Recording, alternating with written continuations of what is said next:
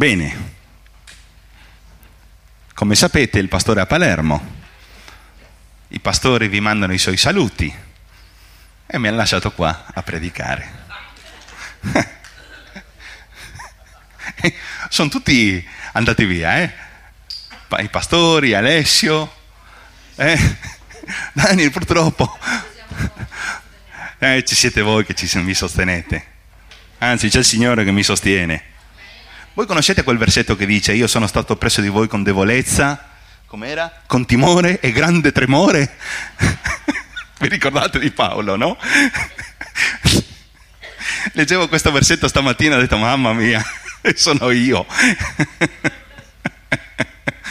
con timore, tremore, debolezza. Però sapete, la cosa più importante è non vedere l'essere umano, l'umano che c'è qua, ma poter ascoltare la parola di Dio, che è efficace, potente, eterna. Amen? Amen?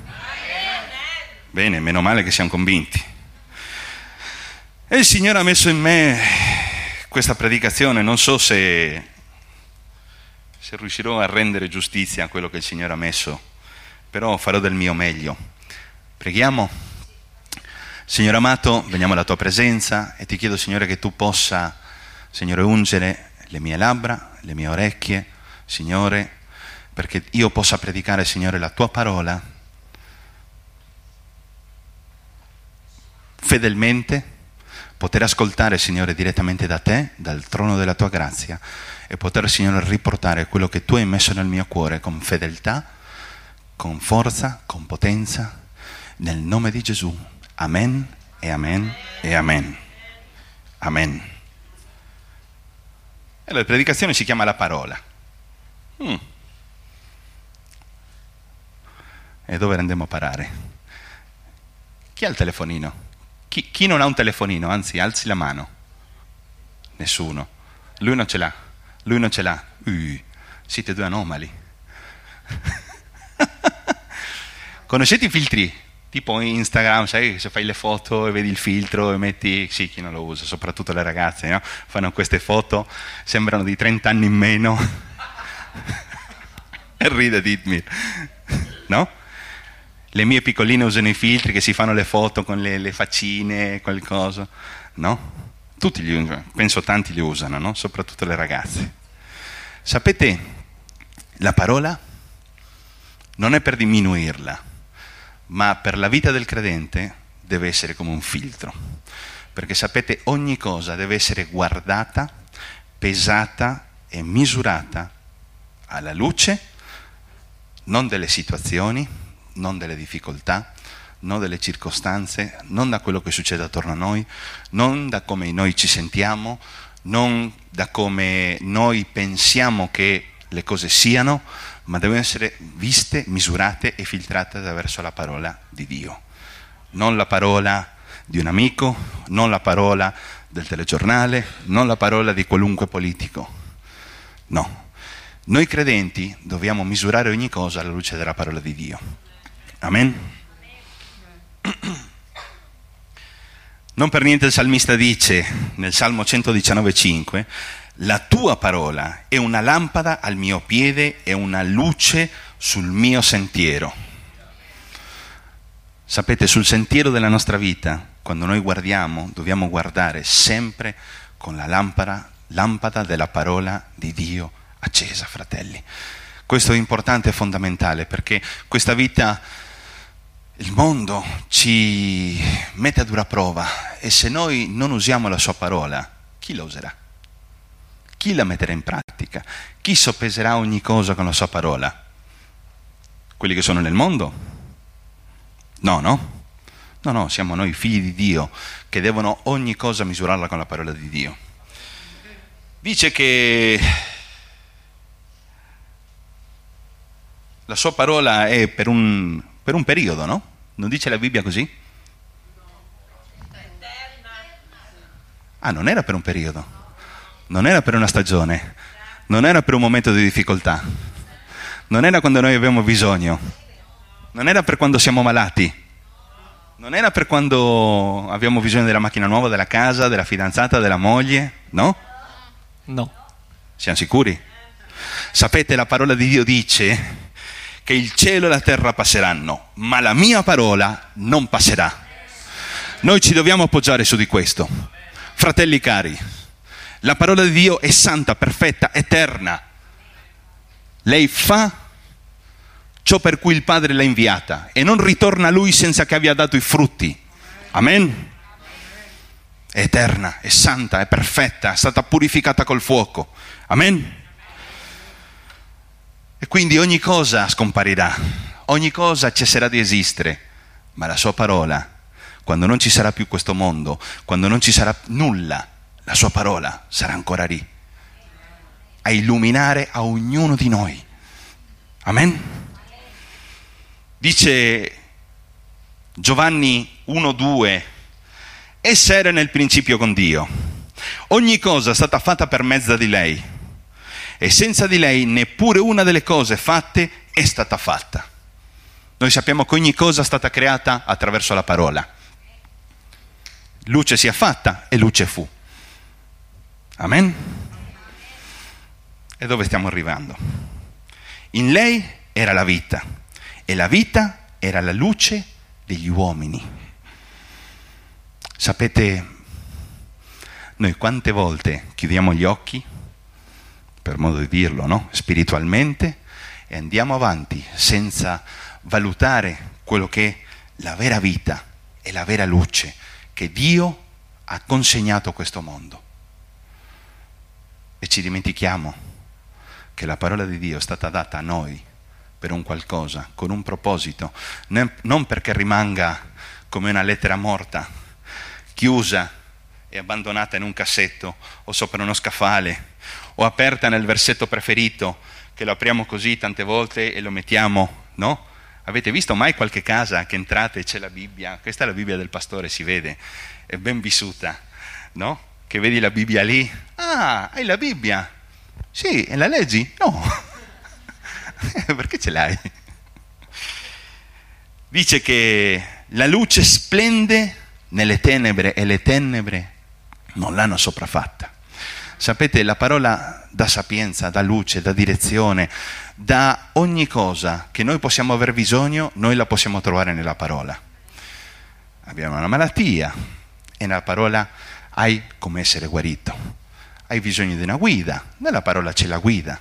Hai bisogno di esortazione, nella parola c'è l'esortazione. Hai bisogno di amore, nella parola c'è amore. C'è tanto amore.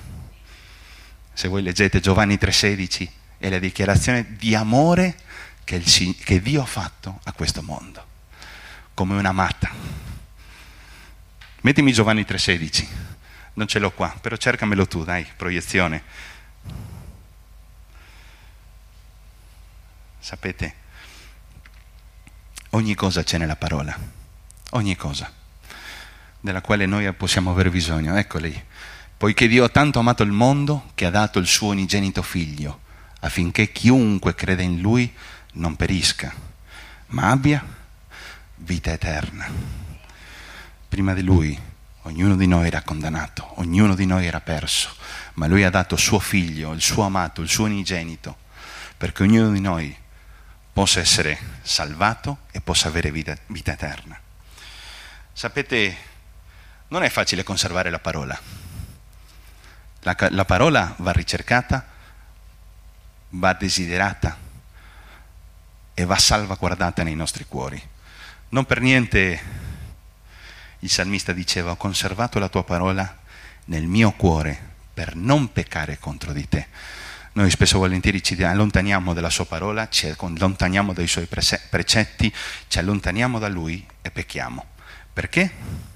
Perché ci siamo dimenticati di mettere lo sguardo su Gesù e abbiamo cominciato come Pietro a guardare le circostanze. Vi ricordate, no? Signore, se sei tu, comandami che io venga lì da te e possa camminare sopra le acque. E il Signore dice, vieni Pietro, L'unico, eh? Di tutti quelli che c'erano lì, l'unico. Dice che lui cominciò a camminare, tranquillo. Immaginate quello che diceva, mamma mia, sto camminando sull'acqua, non ci posso credere. In effetti, quando non ci ha creduto, ha cominciato a guardare a fianco e ha cominciato a sprofondare. E in quel momento, Signore, salvami, salvami. Quante volte noi siamo questo Pietro? Che cominciamo a camminare per le acque, sulle acque, cominciamo a credere, cominciamo a prendere il volo e nel momento che distogliamo lo sguardo da Gesù, dalla sua parola, da quello che lui ci ha comandato, cominciamo ad affondare, ad annegare. No? È così? Succede solo a me? Ah, pensavo che era l'unico in chiesa, ho detto mamma mia, se sono l'unico, chiamiamo un altro a predicare, dai, che sia più santo. No? Nessuno? Ok. Fratelli, la parola è santa ed è perfetta. E nella Bibbia noi possiamo trovare una descrizione della parola in ogni parte di essa. Come la parola? Poiché la parola del Signore è retta e tutta l'opera sua è fatta con fedeltà. È retta ed è fedele la sua parola. Per sempre, Signore, la tua parola è stabile nei cieli. È una parola stabile, è una parola che non può essere scossa, che non ha una data di scadenza, che non è come una legge che oggi la fanno, domani c'è un articolo, un qualcosa, la modificano, cambia, e quella legge che magari è durata 50 anni, dopo non è più attiva. No, no, la parola di Dio è attiva, è fedele, è perfetta, è santa, non oggi, non domani, ma per sempre, in eterno. Amen.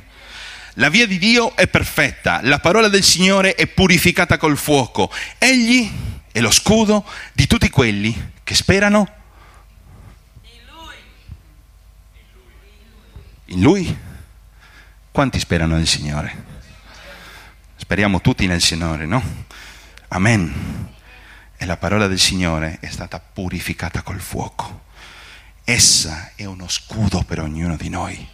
Noi dobbiamo usare questo scudo, dobbiamo adoperarlo, perché quante volte ci lasciamo prendere in giro dal nemico, quante volte ci lasciamo distruggere, ci lasciamo, eh, come dire, logorare. Quando noi abbiamo la sua parola, la conosciamo, la possiamo mettere in opera, in pratica e possiamo mandare via ogni dardo infuocato che il nemico può mandare contro le nostre vite. Il Signore non ha dato la parola a noi, non ci ha dato autorità. Sì? Ci ha dato autorità. Nel momento che arriva un attacco nel nome di Gesù, io ti mando via, Satana. No? Non dovremmo fare così. Però sapete, non la mettiamo in pratica. Perché arriva l'attacco, tac, e ti dà, no? Sai quando ti picchiano qua? Ti è mai successo che ti manca la forza nella gamba e comincia a zoppicare? E poi ti arriva un altro e dice il diavolo, ah guarda questo qua, non usa l'autorità della quale lui potrebbe usare, non la usa, diamogli giù ancora. Invece noi dovremmo usare l'autorità che il Signore ci ha lasciato e ci ha delegato. Amen? Che la sua parola. Dice, la mia lingua celebrerà la tua parola, perché tutti i tuoi complimenti sono giustizia. L'anima mia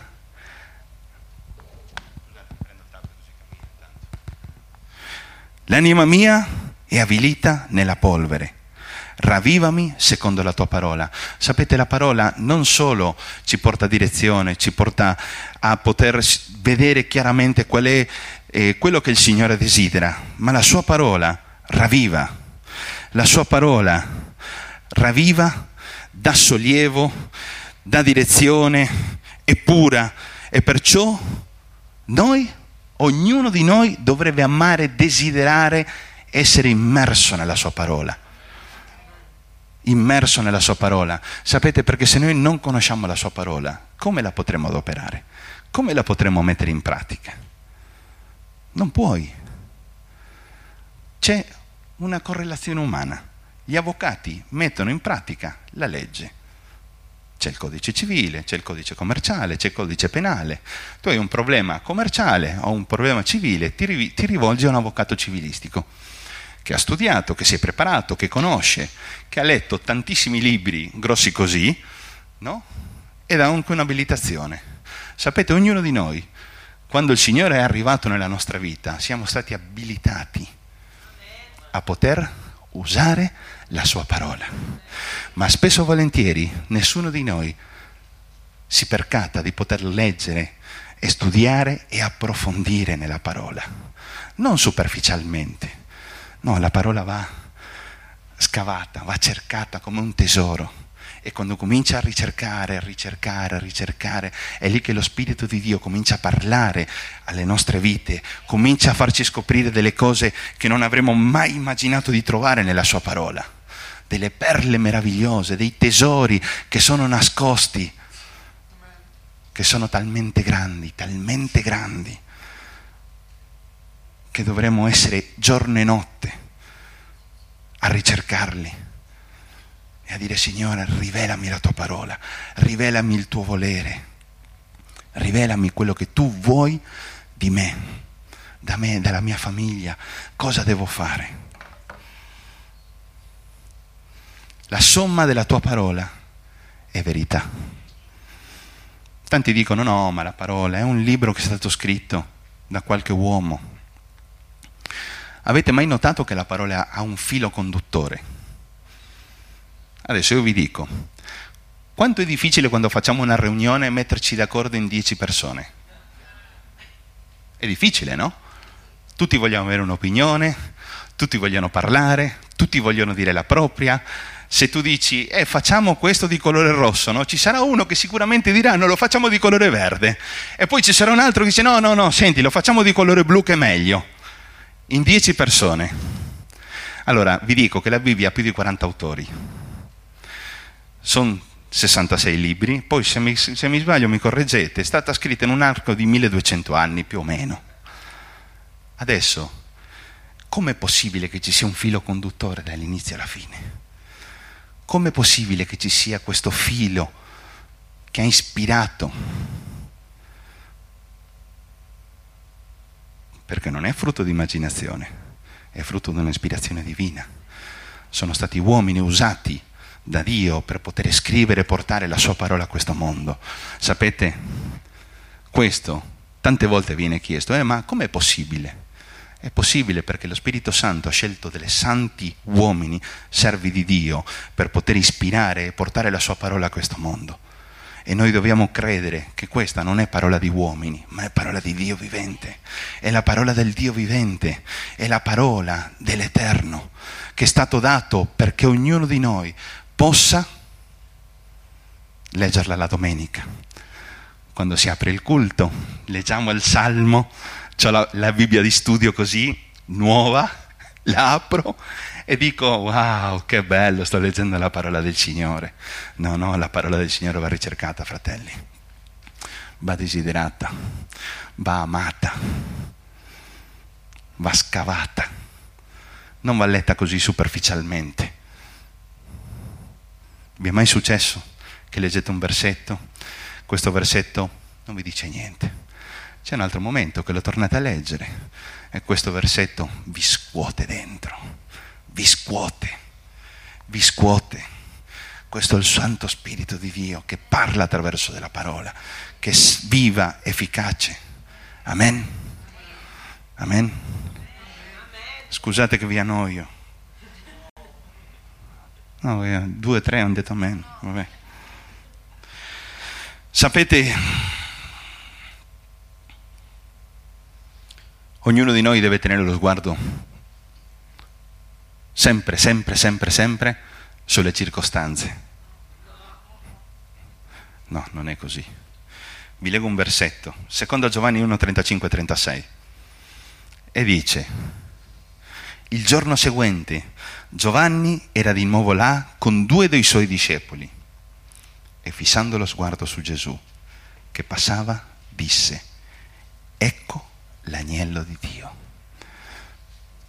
E meditavo su questa cosa. Come sarebbe stato vedere Gesù in persona? L'avete mai pensato?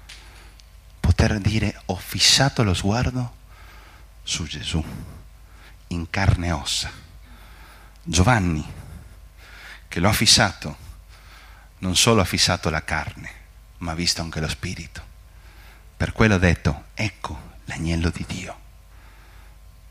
Ecco l'agnello di Dio.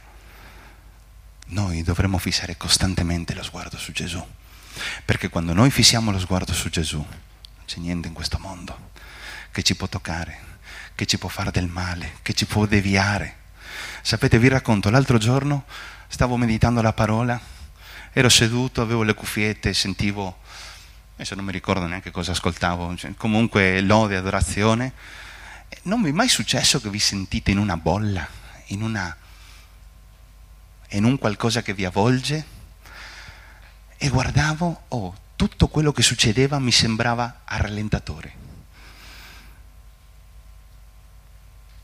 E mi sono guardato e ho detto, wow, che bello, che bello che essere la presenza di Dio, che bello che poter meditare la sua parola, poter indagare, poter ascoltare lo Spirito che ci parla. Che bello. Questo sapete è come uno scudo, lo dice la parola, è uno scudo attorno a noi, è un qualcosa che ti avvolge, che ti fa brillare la stessa parola dice che noi siamo luminari. Se prendiamo un'altra traduzione, dice che brilliamo come degli astri in questo mondo. E gli astri brillano, non fanno buio. Non è meraviglioso poter avere la sua parola che ci fa brillare di una luce meravigliosa che è la sua grazia, che è la sua gloria che è la sua potenza. Avete mai immaginato che il Signore si potesse usare della tua vita per brillare in questo mondo? Lo hai mai pensato? Vi ricordate l'Apostolo Lirio che ha detto che noi siamo il Tempio dello Spirito Santo, il punto dove il cielo incontra la terra?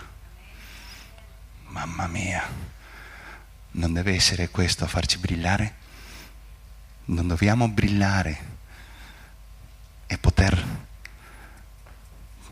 usare, predicare, proclamare la sua parola nel momento del bisogno. Perché quando noi siamo collegati col Signore c'è un bisogno, sei pronto. Sei pronto, c'è una persona che sta male, sei pronto a incoraggiarlo.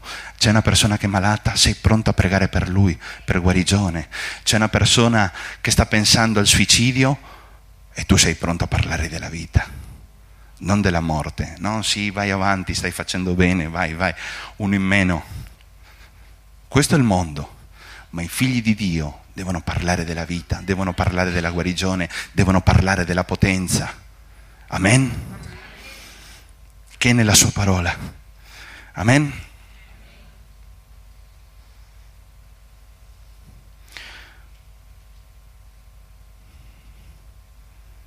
Quando però sarà venuto lo Spirito, quando però sarà venuto Lui, lo Spirito della verità, Egli vi guiderà in tutta la verità, perché non parlerà di suo, ma dirà tutto quello che avrà udito e vi annunzierà le cose a venire. Egli mi glorificherà perché prenderà del mio e ve lo annuncerà.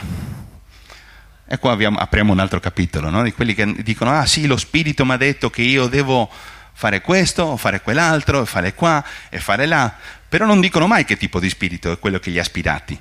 Perché sapete, lo Spirito di Dio ti ispirerà sempre ad andare alla Sua parola, sempre a essere ubbidiente alla Sua parola, sempre a essere ubbidiente ai Suoi precetti e alla Sua volontà. Amen? È così.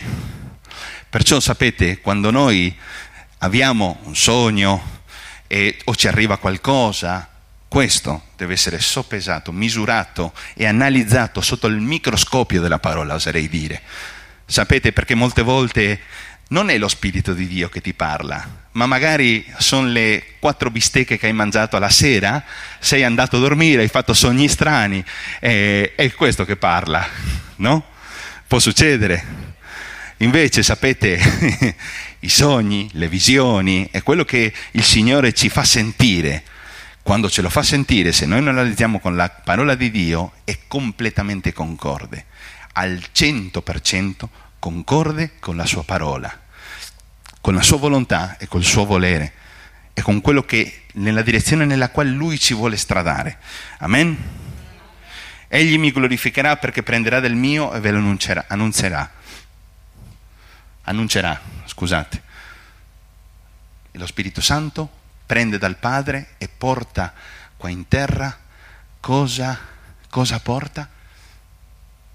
Porta rivelazione, porta direzione, porta guida. E sapete, non vi dirà mai No, lascia stare, non leggere la parola, che noioso. Non leggere la parola, dai che possiamo andare col telefonino, guardati un film, vai a vedere Netflix, vai a fare qua, vai a fare là. No, lo Spirito ti porterà al Signore e se ti porta al Signore ti porterà la parola, perché Lui è la parola fatta carne. Amen. Quindi quando tu dici eh, lo Spirito Santo mi sta portando al Signore, stai dicendo tra virgolette, tra parentesi, lo Spirito Santo mi sta portando alla sua parola, a indagare, a cercare. Questo tante volte ce lo dimentichiamo. Sì, sì, il Signore mi ha parlato, mi ha detto qua. Senti, ma quando è l'ultima volta che hai pregato e hai letto la sua parola? E senti dietro i grilli. Cric, cric, cric, cric, cric, cric, cric. Domanda di riserva, bel tempo, eh?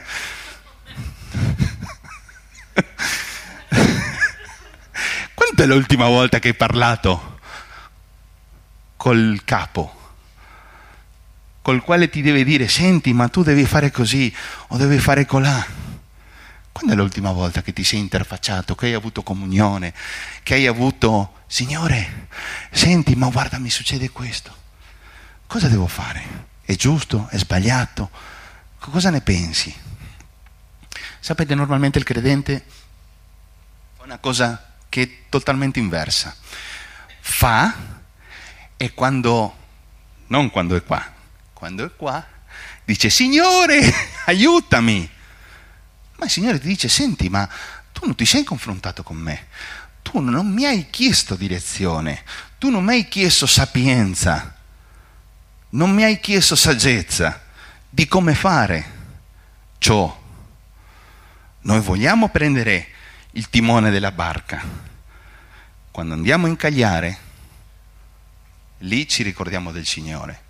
Eh, il Signore è potente a salvarmi, il Signore è potente a tirarmi fuori da tutti i problemi, nel nome di Gesù e cominciamo a parlare in lingue e preghiamo, intercediamo, mandiamo via il nemico, e qua e là. E... Ma il Signore dice, oh ma guarda che sei stato tu, eh? Hai fatto tutto da solo. Quante volte noi siamo i nostri peggiori nemici? Quante volte? Non succede solo a me, no? No, succede a tutti. Noi molte volte siamo i nostri peggiori nemici. Per quello Paolo diceva non sono io, ma è Cristo che vive in me. Non dobbiamo vivere noi, deve essere il Signore che vive in noi. Deve essere la sua parola che deve essere viva e che deve bruciare dentro di noi. Amen? Quante volte, scusate che giro qua perché non so se voi mi sentite bene, ma io mi sento male mi abbassi un po' il microfono, Ditmir, leggermente. Non c'è Ditmir, ci ha abbandonati.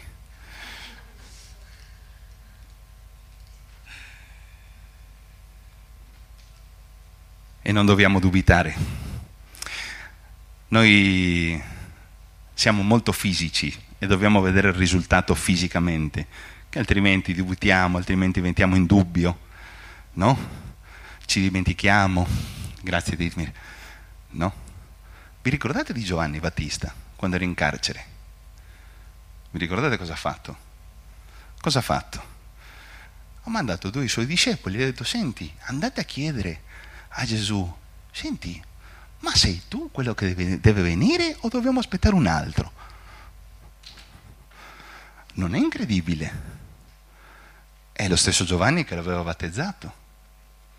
Eh? Ecco, è lo stesso che ha detto, ecco l'agnello di Dio. È lo stesso che ha battezzato Gesù e ha visto la colomba dello Spirito Santo discendere su di lui.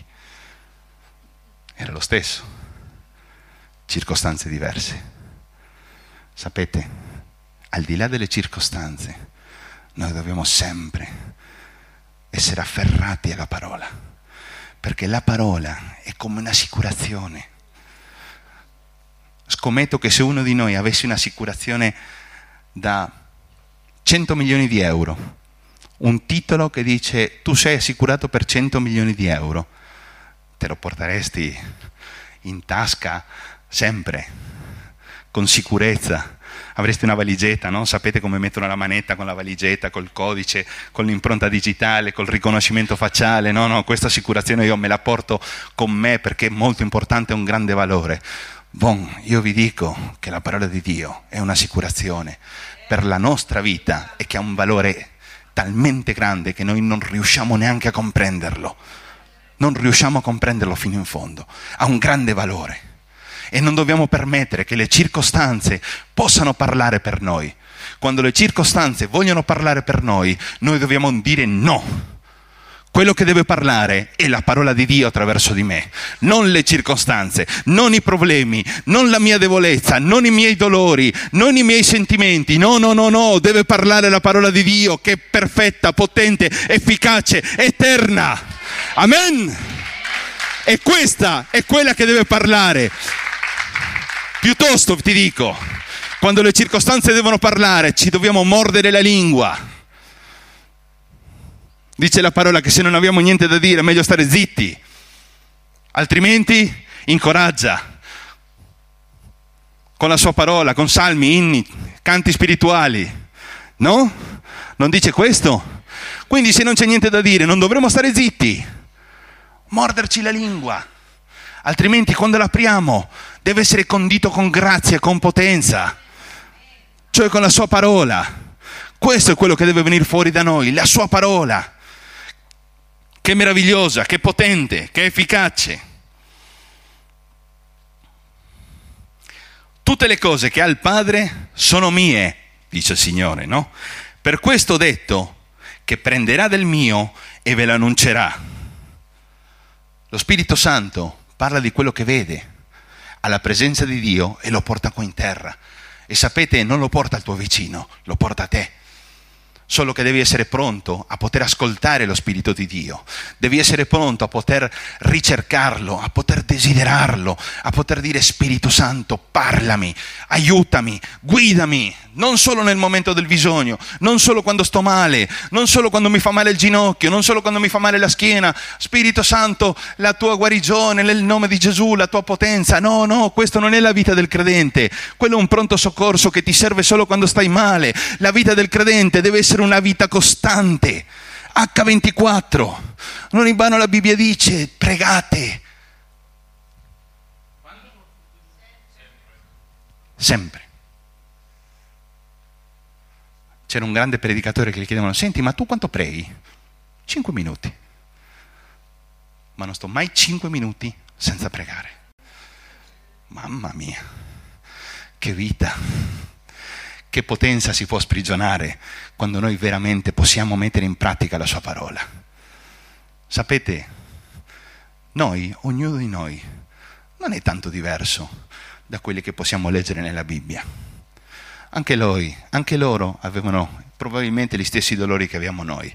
Anche loro soffrivano il caldo, il freddo, anche loro probabilmente gli faceva qualcuno male il ginocchio, qualcuno zoppicava, qualcuno aveva mal di schiena. Ma sapete, loro, a differenza di noi, hanno abbracciato la sua parola, l'hanno messa in pratica e hanno fatto delle cose incredibili, delle cose meravigliose. Fatte, finite lì. No? Non si possono ripetere. Tanto le leggiamo nella Bibbia. È un lenitivo è come il Voltaren, no? che ti fa male il ginocchio, ti metti un po' di Voltaren, ti va via. Ma è solo un, un acutire il dolore e la radice rimane sempre lì. No, no, questa non è la parola di Dio. La parola di Dio dice che noi faremo cose maggiori. adesso dico io, se Gesù stesso ha detto, voi farete cose più grandi, cose maggiori di quelle che io ho fatte, dove sono? Dove siamo? Mi metto io in mezzo. E sapete perché non ci siamo? Perché noi non abbiamo una vita di preghiera, di comunione col Signore, è una vita di parola costante, costante nella ricerca del volto di Dio, non solo delle sue mani, come dice il pastore, tanti cercano le mani, hanno il dono e dicono mandi mandi. No, noi non dobbiamo cercare le mani di Dio. La parola dice cercate il regno di Dio e la sua giustizia e tutto il resto vi sarà aggiunto, vi sarà dato. Non ha detto forse ti sarà dato, adesso ha detto ti sarà dato. Quindi lui dice cerca il mio volto, cerca il mio cuore e tutto il resto. Il papà che nel cielo te lo darà. Non perché te lo meriti, non perché me lo merito, ma perché il suo amore è talmente grande, talmente sconfinato, talmente infinito, che ha dato, suo, ha dato perfino suo figlio per te, per me e per ognuno di noi. Adesso dico io, se Dio Padre ha dato suo figlio, la cosa più preziosa che aveva, sarà così taccagno di non darti qualcosa il resto? Di cui vivere, di cui vestirti, di cui mangiare, la casa. No? Ha dato la cosa più preziosa. È come uno che ti dice, guarda, ti sto dando, guarda, in quel forziere ti, ti trovi 100 milioni di euro. E ci senti, mi dai la calcolatrice che c'è lì? Eh, prendila. Questo è il paragone. Dio ci ha dato Gesù Cristo e noi certe volte ci fissiamo sulle piccolezze, sulle cose veramente insignificanti, sulle cose che non hanno valore, sulle cose che non hanno importanza. La Bibbia dice che noi dobbiamo guardare le cose invisibili, perché esse sono eterne. Queste passeranno prima o poi. Non è facile, perché certe volte siamo in difficoltà, siamo travagliati, siamo affaticati. È vero. Eccomi, io sono il primo forse siamo messi in difficoltà, siamo messi a dura prova. Ma sapete, quando noi cominciamo a vedere le nostre difficoltà col filtro della parola di Dio, niente ti mancherà.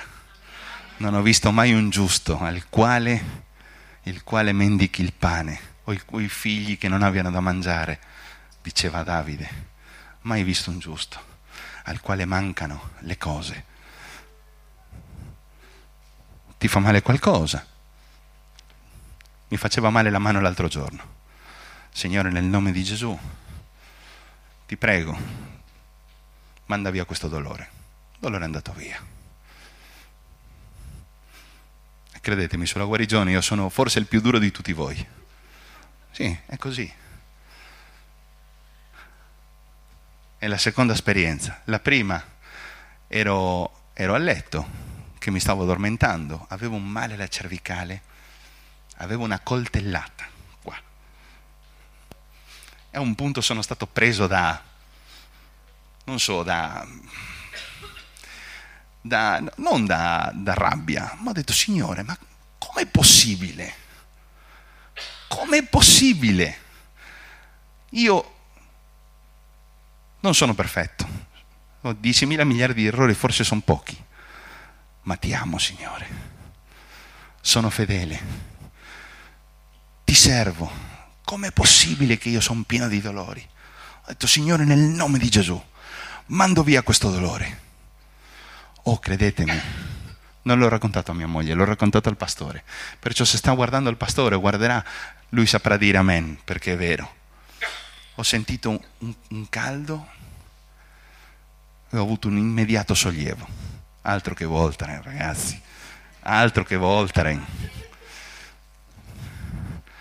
ho avuto il medico dei medici che è passato e ha detto, eccomi qua figlioletto, via. Questo non è la parola, non è mettere in, in pratica la sua parola. Scusami Pietro. Però non è vero, non è bello vederlo graficamente quando il Signore passa e dice ecco qua, figlio, mi hai chiesto, eccolo.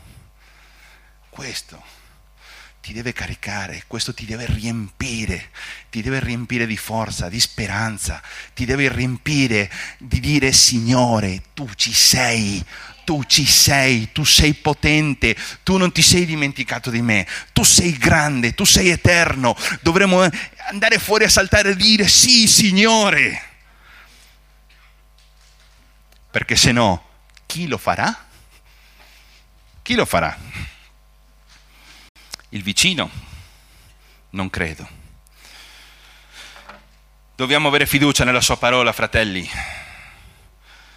Come aveva terminato di parlare, disse a Simone, prendi il largo e gettate le reti per pescare. Versetti precedenti erano stati tutta la notte a pescare, non avevano pescato niente, erano stanchi e non avevano prodotto nulla. Dice che il Signore prese a largo con una barca per parlare alla moltitudine. E a un punto gli dice, senti, tira le reti. E vi faccio un paragone, è come se io fosse lì da una giornata con un server che non lo faccio funzionare e viene il meccanico mi dice, senti, ma fai così. Tu lo guardi, dici, ma chi è questo? Ah, senti, a me mi stai dicendo, tu che sei meccanico, no? Il Signore fece la stessa cosa, non era meccanico, non era pescatore. Come aveva terminato di parlare, disse Simone, prendi il largo e gettate le reti per pescare. Simone le rispose, Maestro, tutta la notte ci siamo affaticati, ma non abbiamo preso nulla. Come per dire, Signore, ma cosa mi stai dicendo? Cosa mi dici? Non abbiamo pescato nulla. Cosa vuoi che getti le reti? Ancora? Però, secondo la tua parola, getterò le reti. Quante volte il Signore ti dice, senti, vai per quella strada, Signore l'ho già percorsa, non ha dato frutto, non ho fatto niente, è stata una strada infruttuosa, è stata una via impervia. E il Signore ti dice, vai. Noi dovremmo dire, Signore, non ha prodotto frutto, ma secondo la tua parola io sono pronto. E sapete, quando noi questo lo facciamo nostro, lo mettiamo in pratica, nei versetti seguenti, se dopo lo andate a leggere, dice che gettarono le reti e che c'era talmente tanto pesce che le reti si cominciavano a spezzare. Hanno chiamato gli amici, ehi vieni, vieni, vieni, porta l'altra barca. Dice che riempirono due barche ed erano talmente piene di pesce, di pescato, che stavano affondando. Ma adesso dico io, questo non è la benedizione di Dio. Per l'ubbidienza alla sua parola dice che quando arrivarono a riva lasciarono tutto e seguirono il Signore.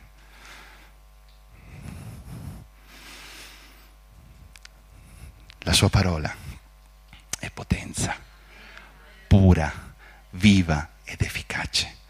Non ce lo dobbiamo dimenticare. Noi tante volte trascuriamo questa cosa. È fatto così per essere una tal quantità di pesci che le reti si rompevano.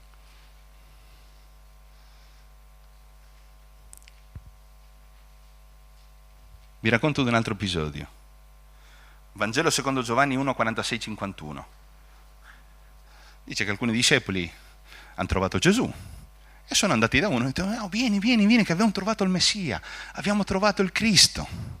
E questo dice, ma che, ma che dai, quante volte diciamo così? Ma no, no, non è possibile. Natanaele era questo.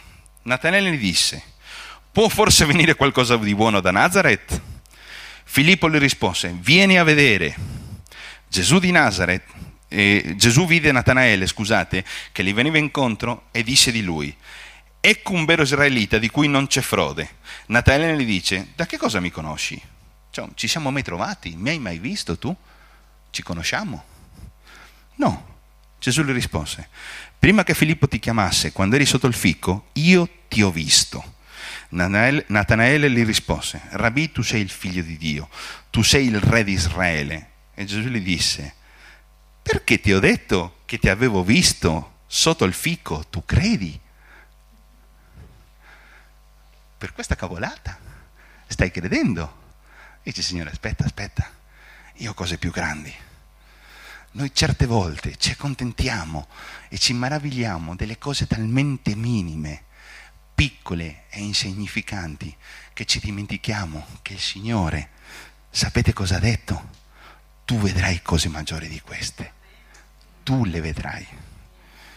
E poi gli disse, in verità, in verità ti dico. Ed questo equivale a giurare, no? È come un giuramento. In verità, in verità, io ti dico che vedrete il cielo aperto e gli angeli di Dio salire e scendere sul figlio dell'uomo. Ma noi ci siamo fermati al wow, mi hai detto che ero là nell'autogrill, adesso sì ci credo. Che bello, che grande che il Signore. Pensa a te, ero fermo lì alla pompa di benzina e il Signore mi ha detto guarda che ti ho visto che facevi benzina. Signore, sei l'Eterno tu. Noi che dovremmo, dovremmo andare per strada quando vedi uno che è, è malato, nel nome di Gesù ricevi guarigione. Nel nome di Gesù, vedi uno che è disperato, gli parli. Non dovrebbe essere quello il vero credente, non quello che si meraviglia perché il Signore ti ha detto che ti ha visto sotto un fico. Ma questo si apprende attraverso la sua parola, perché quando noi mettiamo in pratica, leggiamo, ricerchiamo nella sua parola, noi capiamo che il Signore non ci ha chiamato alle cose minime, il Signore ci ha chiamato a grandi cose, a grandi cose, perché Lui ha dato la sua vita per ognuno di noi, Lui ci ha chiamato a eternità, ci ha chiamato a grandezza, no? Questo non vuol dire che tutti saremo presidenti del Consiglio, non vuol dire che tutti saremo apostoli, non vuol dire che tutti saremo pastori, evangelisti, maestri, ma il Signore ci ha chiamato cose grandi, cose grandi.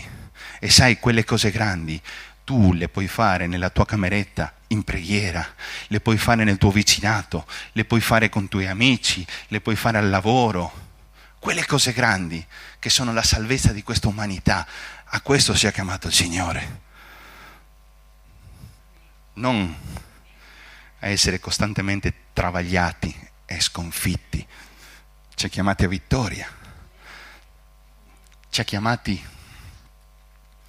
a un qualcosa di enorme, a un proposito talmente grande per le nostre vite che spesso e volentieri quando le diciamo Signore fammi vedere e abbiamo uno, uno scorcio di quello che vediamo, cioè, è come guardare dalla, dalla serratura e ti spaventi.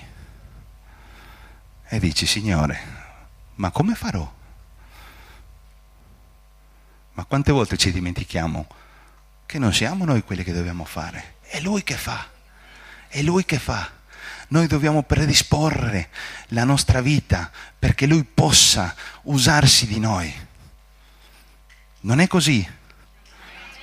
Perché noi, se per noi, combiniamo solo disastri, fratelli.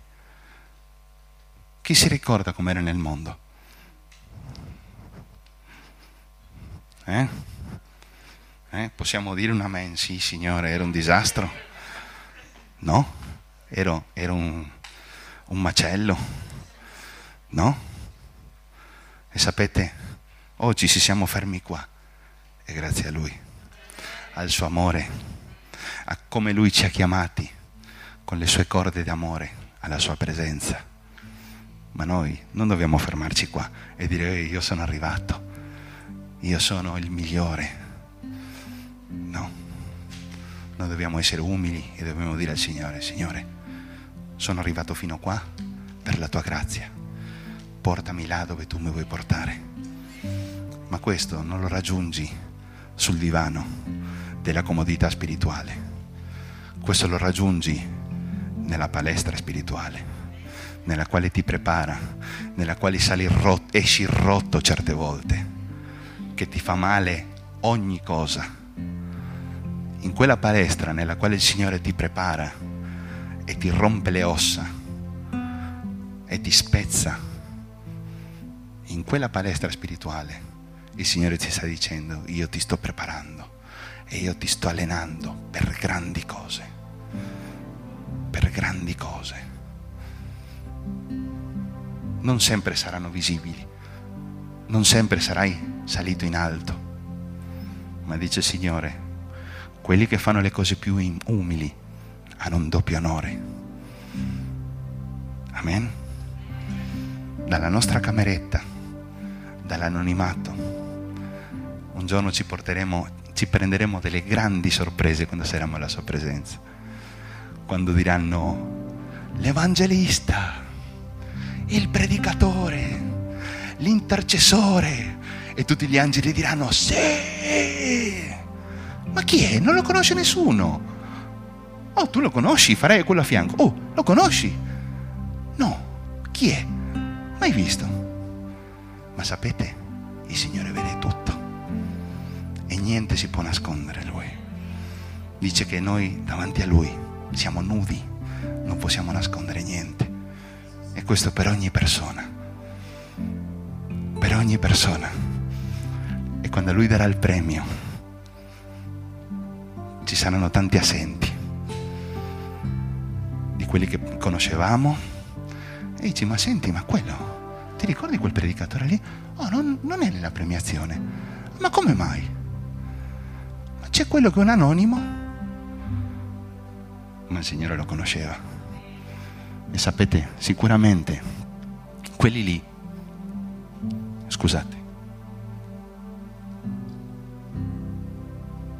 quelli lì sono stati quelli che hanno ricercato nella parola e che hanno detto Signore, eccomi qua, manda me.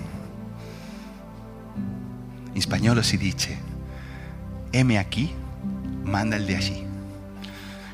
Emi, eccomi qua, manda quello là. Non mandare me, eccomi qua. Oh, per i premi sono qua, ma dopo manda quello là. No, no, nel regno dei cieli. Signore, eccomi, manda me. Signore, eccomi, io ho ascoltato la tua parola.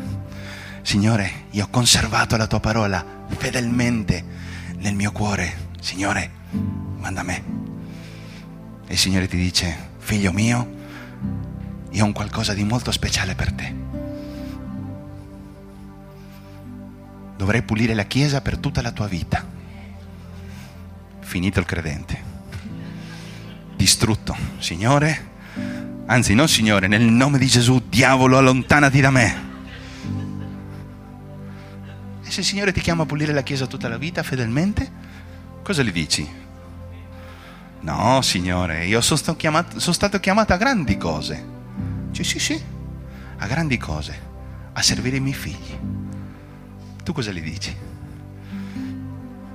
Eccomi, che pulisca quell'altro? No, no?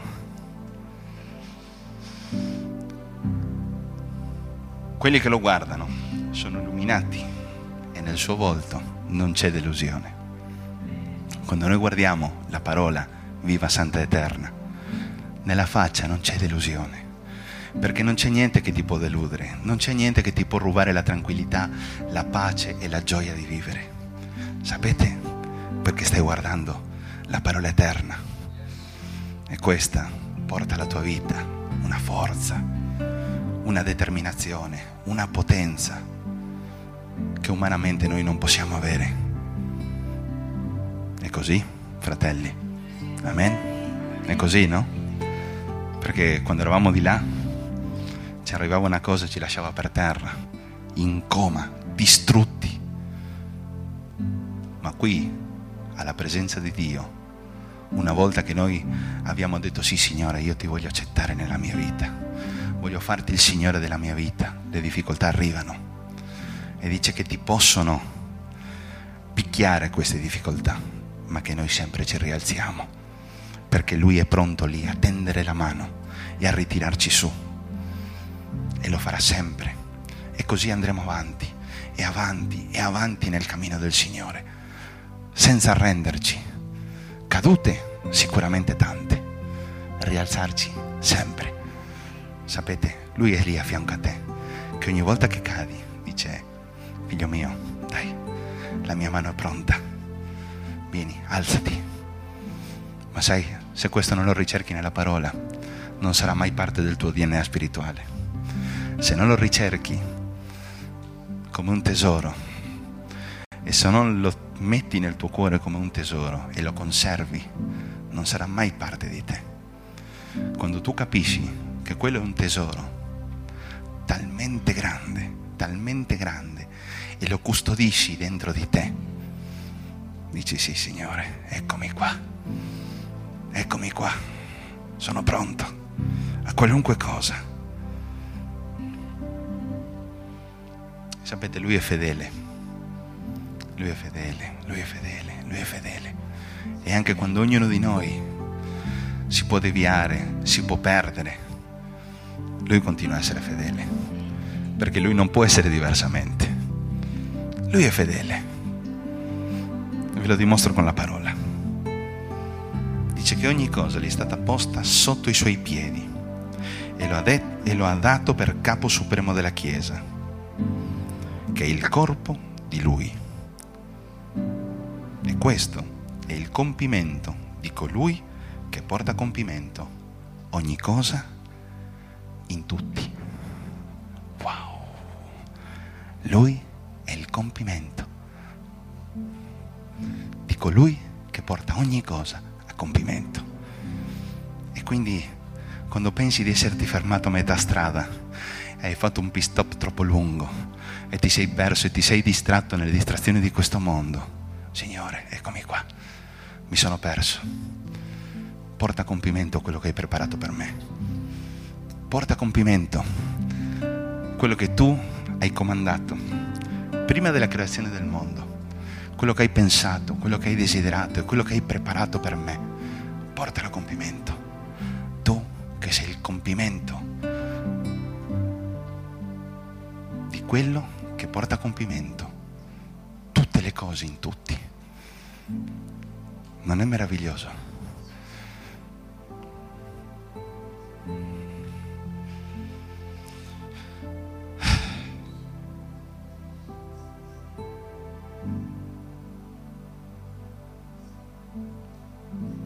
Quante volte abbiamo gli occhi chiusi? Andiamo come dei zombie spirituali in questa vita, senza ricordarci che noi abbiamo un Dio potente, un Padre meraviglioso che è a fianco a noi e che la sua parola è venuta qua, si è fatta carne, è morto risorto e dice, quella parola abita i nostri cuori. Abita in noi. E tante volte giriamo occhi chiusi come dei ciechi, ci manca solo il bastoncino. Tic, tic, tic, e navighiamo a vista. Ma sapete, il Signore non vuole questo per noi. Il Signore vuole che nei nostri occhi ci sia luce, che nei nostri occhi ci sia sapienza di poter guardare e prendere la direzione corretta. Vi ricordate di, di Eliseo, no? Quando fu circondato. Un meraviglioso versetto della Bibbia. Erano circondati. dice che il suo servo uscì, rientrò impaurito, dice Signore, ci hanno circondato, siamo finiti. E lui gli rispose, non temere, perché quelli che sono con noi sono più numerosi di quelli che sono con loro. Cioè, immagina il servo che avrà detto, scusami, siamo in due, eh? ricordati. Ui. Due, io te. Quelli lì hanno un esercito, carri e cavalli. E tu mi stai dicendo che quelli che sono con noi sono più numerosi di noi, di loro. Questo ha detto sì. Immagina la piccola discussione che ci sarà, sarà stata.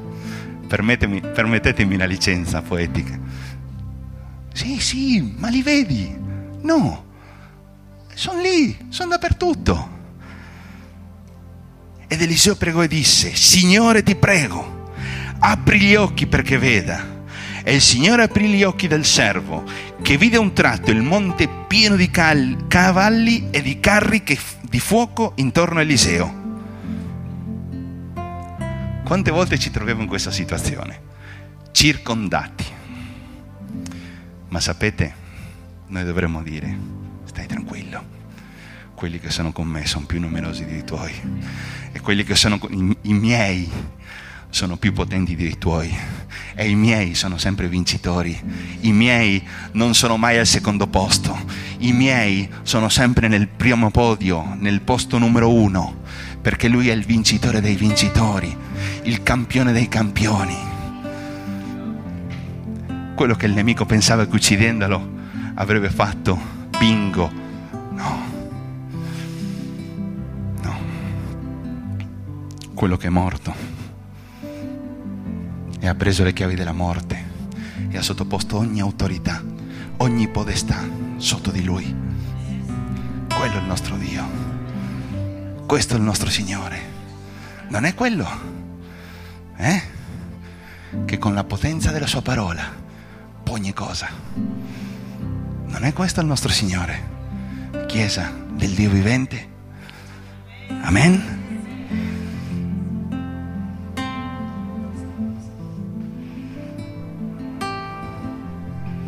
ogni cosa va guardata alla luce della sua meravigliosa parola. Salmo 18, 28. Sì, tu fai risplendere la mia lampada. Il Signore il mio Dio illumina le mie tenebre. Con te io salgo una schiera. Con il mio Dio salgo sulle mura.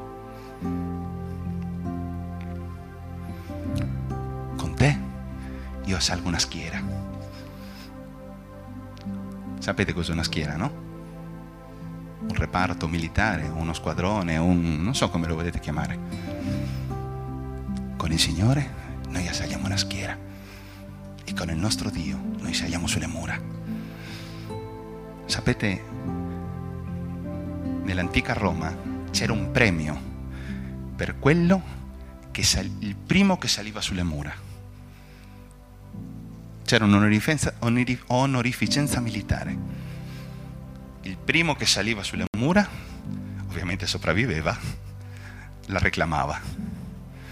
Ma sapete noi col Signore possiamo essere sempre i primi a salire sulle mura delle città fortificate dei nostri nemici. E non perché noi siamo i più forti, ma perché il più forte dell'eternità è con noi e la sua parola potente è con noi e vive in noi ed è in noi ed è uno scudo attorno a noi.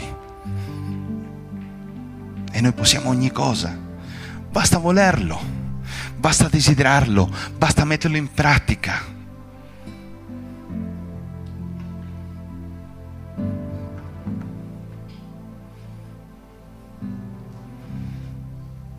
La via di Dio è perfetta e la parola del Signore è purificata con il fuoco ed egli è lo scudo di tutti quelli che sperano in lui.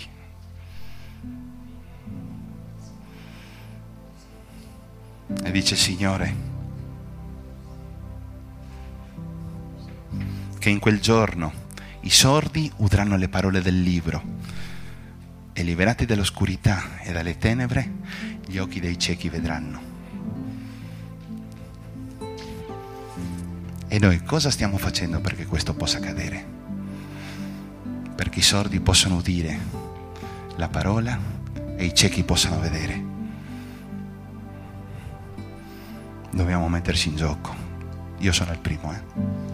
Dobbiamo metterci in gioco. Perché se non ci mettiamo in gioco, la sua parola non si avvererà mai.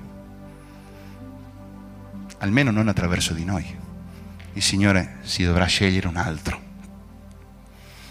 E allora? Perché siamo qua? Perché il Signore possa dire servo buono e fedele o possa dire servo indolente? Noi dobbiamo essere di quelli che desiderano di essere chiamati servi buoni e fedeli, non servi indolenti, che gli sono stati depositati nelle loro mani, nelle proprie mani, un tesoro un qualcosa di grande valore e invece di farlo fruttare lo hanno messo sottoterra. Mm? Non è così?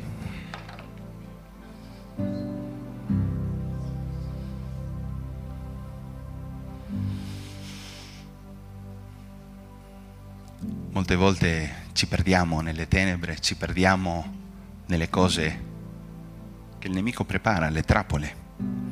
Ma sapete, noi dobbiamo essere attenti. Isaia 60,19 dice, non più il sole sarà la tua luce nel giorno e non più la luna ti illuminerà con il suo chiarore, ma il Signore sarà la tua luce perenne, il tuo Dio sarà la tua gloria. Wow, Signore, wow. Fratelli, questo non è per il pastore, non è per il ministro, non è per, per l'apostolo, questo è per voi, è per noi, è per ognuno di noi, nessuno escluso, nessuno escluso, nessuno. E se tu pensi dentro di te di essere escluso, a maggior ragione. Non più il sole sarà la tua luce nel giorno e non più la luna ti illuminerà con il suo chiarore, ma il Signore sarà la tua luce perenne.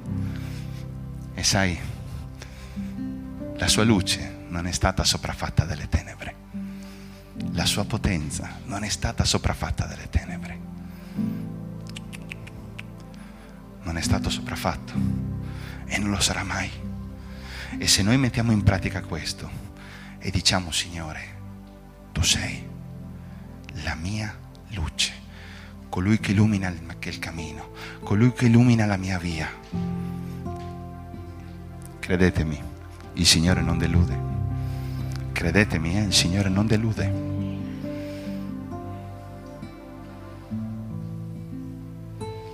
Perché?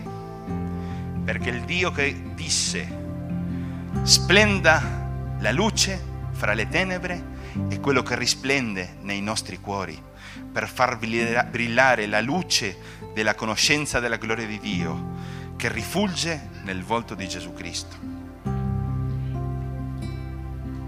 Quella stessa luce brilla in tutti noi, in alcuni un po' meno, perché lo ricercano meno.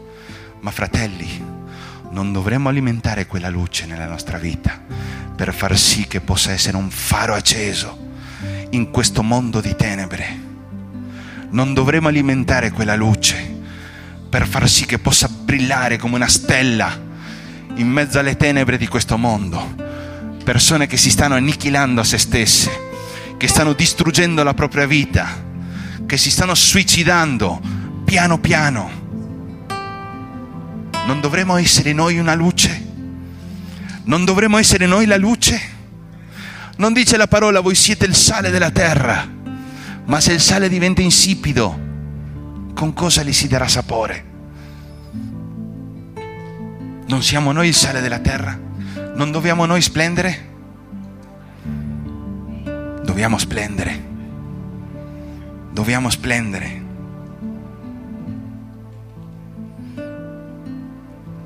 Adesso la domanda è come? Come? ricercandolo. Sapete, quando tu ricerchi, la parola ti fa saggio, la parola ti apre gli occhi, la parola ti illumina, la parola ti prepara, ti dà conoscenza, ti dà sapienza, ti guida, ti aiuta, ti dà una forza che non può essere paragonata a niente ma bisogna cercarlo. Quando noi iniziamo a cercare la sua parola e a cercarlo e a cercarlo e a cercarlo, credetemi, lui non distoglie il suo volto dai suoi figli. Lui non lo distoglie, lui è sempre pronto.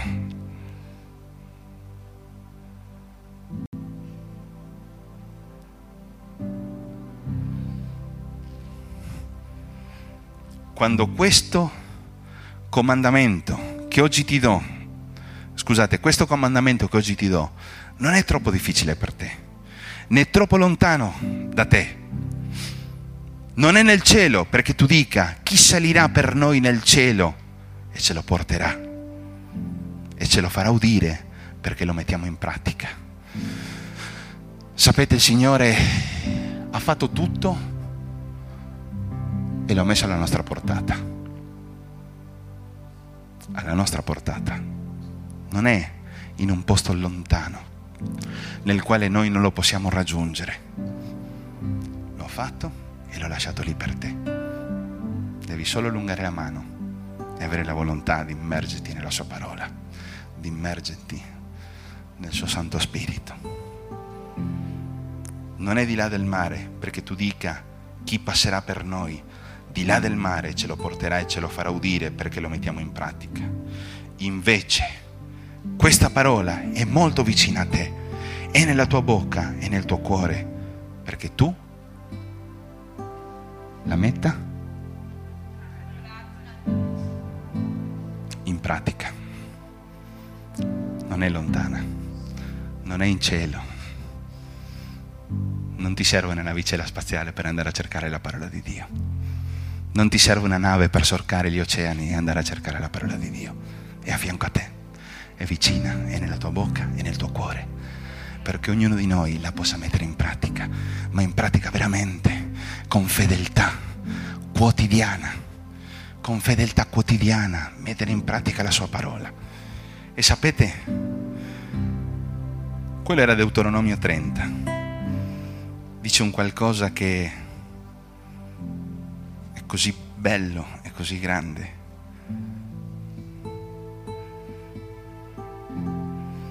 il Signore, il tuo Dio, farà rimontare, ritornare da, i tuoi dalla schiavitù. Avrà pietà di te e ti raccoglierà di nuovo fra tutti i popoli, fra i quali il Signore il tuo Dio ti avrà disperso. Quando anche i tuoi esuli fossero all'estremità dei cieli, dirà il Signore il tuo Dio, ti raccoglierà e di là ti prenderà. Anche se noi siamo lontani, alla stremità dei cieli. Quando noi chiediamo al Signore, il Signore ci raccoglie e ci riporta e fa ogni cosa. È un passo e Lui ne fa cento per noi.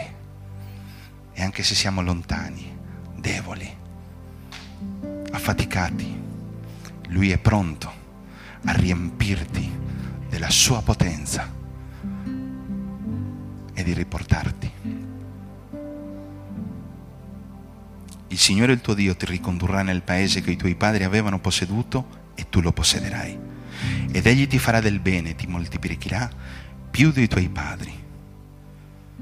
Il Signore, il tuo Dio, circonderà il tuo cuore e il cuore dei tuoi discendenti affinché tu ami il Signore, il tuo Dio, con tutto il tuo cuore e con tutta l'anima tua così tu viva. Quello è il risultato. Il Signore ci circonda, ci ama talmente tanto, talmente tanto che persino dice che Lui proteggerà e circonderà il nostro cuore affinché ognuno di noi lo possa amare, ma non solo noi, noi, i nostri figli e i figli dei nostri figli possano assaporare quanto buono è il Signore e quanto grande è il Signore e quanto potente è il Signore e quanta bontà c'è in Lui e quanta misericordia e quanta misericordia che non la possiamo scorgere. Fratelli, se noi vogliamo poter capire grande, quanto grande è il suo amore, quanto grande è la sua misericordia, non la potremo mai comprendere. Ma dobbiamo afferrarci a una cosa che quella bontà e quella misericordia così grande, così infinita, è per noi, è per voi, è per ognuno di noi, senza distinzione.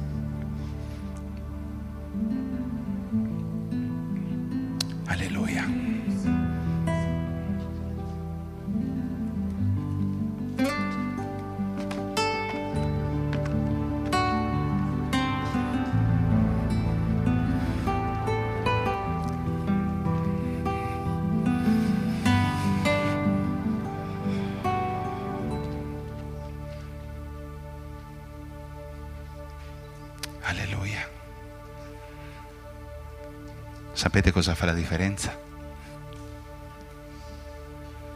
Il cuore. quando noi mettiamo il nostro, il nostro cuore al suo servizio. Quello fa la differenza. La sua bontà, la sua misericordia sono lì, sono sante, perfette, eterne, infinite, ma quando noi diciamo sì Signore, eccomi qua, io ho sbagliato, le ho combinate di tutti i colori, ma Signore per piacere, perdonami, lava, lavami, purificami, osati di me. Il Signore fa tutto, tutto, tutto. Per aiutarti e per portarti assieme a Lui al podio più alto, non al secondo, al terzo posto, no, no. La parola dice che noi siamo più che vincitori in virtù di colui che ci ha chiamati, il Re dei Re, il Signore dei Signori, il campione dei campioni, colui che ha vinto ogni cosa, colui che ha dato ogni cosa per ognuno di noi. Quello è il nostro Signore, quello è il nostro Dio.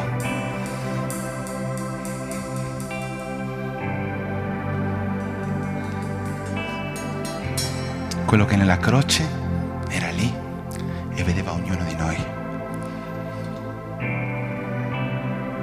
e osservava.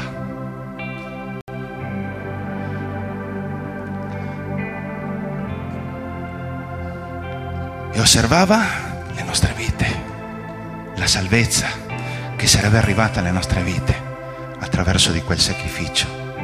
Quella è l'unica cosa che ha trattenuto il Signore quella croce. Non sono stati i chiodi, non sono state le lance, non sono stati i romani. Era l'amore che in quel momento veniva sparsa